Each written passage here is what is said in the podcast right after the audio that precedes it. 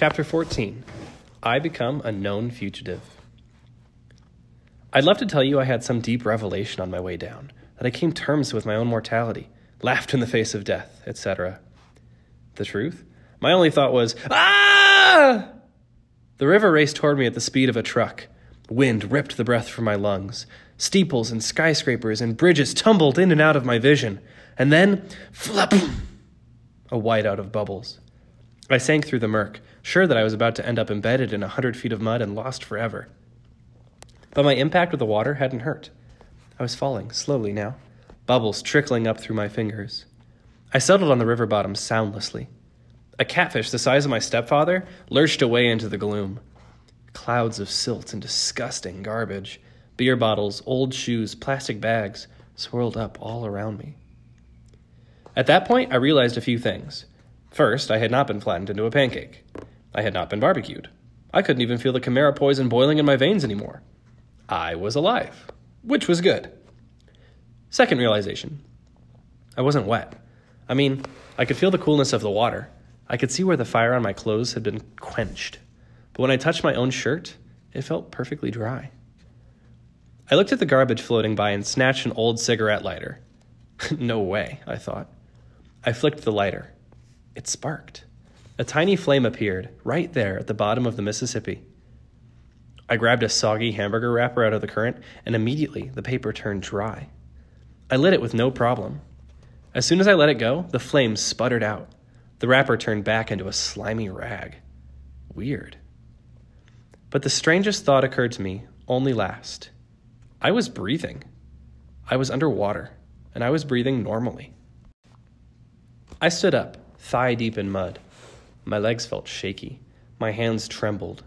I should have been dead. The fact that I wasn't seemed like, well, a miracle. I imagined a woman's voice, a voice that sounded a bit like my mother. Percy, what do you say? Um, thanks. Underwater, I sounded like I did on, on recordings, like a much older kid. Thank you, father. No response, just the dark drift of garbage downriver, the enormous catfish gliding by, the flash of sunset on the water surface far above, turning everything the color of butterscotch. Why had Poseidon saved me? The more I thought about it, the more ashamed I felt. So I'd gotten lucky a few times before. Against a thing like the Chimera, I had never stood a chance. Those poor people in the arch were probably toast. I couldn't protect them. I was no hero. Maybe I should just stay down here with the catfish, join the bottom feeders. Fum, fum, fum. A riverboat's paddle wheel churned above me, swirling the silt around. There, not five feet in front of me, was my sword, its gleaming bronze hilt sticking up in the mud. I heard that woman's voice again. Percy, take the sword. Your father believes in you. This time I knew the voice wasn't in my head. I wasn't imagining it. Her words seemed to come from everywhere, rippling through the water like a dolphin's sonar. Where are you? I called aloud. Then, through the gloom, I saw her. A woman the color of the water, a ghost in the current, floating just above the sword. She had long, billowing hair, and her eyes, barely visible, were green like mine. A lump formed in my throat. I said, Mom? No, child, only a messenger, though your mother's fate is not as hopeless as you believe. Go to the beach in Santa Monica. What? It is your father's will.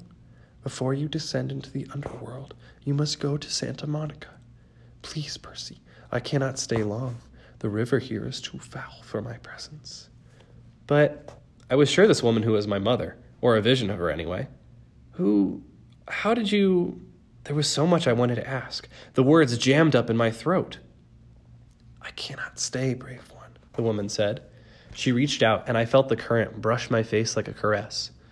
You must go to Santa Monica. And Percy, do not trust the gifts. Her voice faded. Gifts? I asked. What gifts? Wait! She made one more attempt to speak, but the sound was gone. Her image melted away. If it was my mother, I had lost her again. I felt like drowning myself. The only problem, I was immune to drowning. Your father believes in you, she had said. She'd also called me brave, unless she was talking to the catfish. I waded toward Riptide and grabbed it by the hilt. The Chimera might still be up there with its snaky fat mother waiting to finish me off. At the very least, the mortal police would be arriving, trying to figure out who had blown a hole in the arch. If they found me, they'd have some questions. I capped my sword, stuck the ballpoint pen in my pocket. Thank you, father, I said again to the dark water.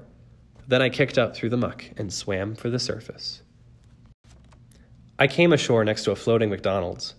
A block away, every emergency vehicle in St. Louis was surrounding the arch.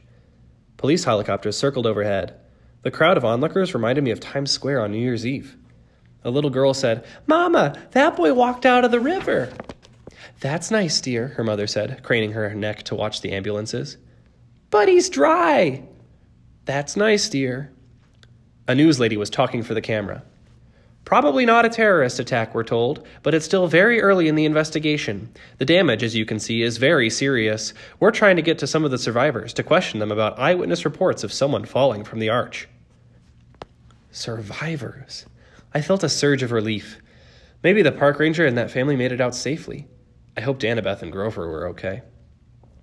I tried to push through the crowd to see what was going on inside the police line. An adolescent boy, another reporter was saying. Channel 5 has learned that surveillance cameras show an adolescent boy going wild on the observation deck, somehow setting off this freak explosion. Hard to believe, John, but that's what we're hearing. Again, no confirmed fatalities. I backed away, trying to keep my head down. I had to go a long way around the police perimeter. Uniformed officers and news reporters were everywhere. I'd almost lost hope of ever finding Annabeth and Grover when a familiar voice bleated, Percy, I turned and got tackled by Grover's bear hug, or goat hug. He said, We thought you'd gone to Hades the hard way. Annabeth stood behind him, trying to look angry, but even she seemed relieved to see me. Why can't we leave you alone for five minutes? What happened? Well, I sort of fell. Percy, 630 feet? Behind us, a cop shouted, Gangway! The crowd parted, and a couple of paramedics hustled out, rolling a woman on a stretcher. I recognized her immediately as the mother of the little boy who'd been on the observation deck. She was saying, And then this huge dog, this huge fire breathing chihuahua. Okay, ma'am, the paramedic said. Just calm down. Your family is fine. The medication is starting to kick in. I'm not crazy. This boy jumped out of the hole and the monster disappeared. Then she saw me. There he is. That's the boy. I turned quickly and pulled Annabeth and Grover after me. We disappeared into the crowd. What's going on? Annabeth demanded. Was she talking about the chihuahua on the elevator? I told them the whole story of the Chimera, Echidna, and my high dive act, and the underwater lady's message. Whoa, said Grover. We've got to get you to Santa Monica. You can't ignore a summons from your dad.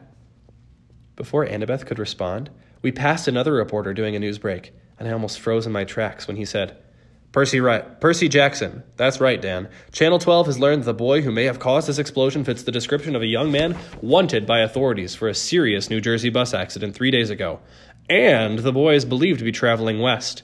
For our viewers at home, here is a photo of Percy Jackson.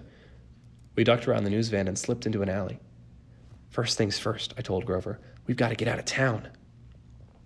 Somehow we made it back to the Amtrak station without getting spotted. We got on board the train just before it pulled out for Denver.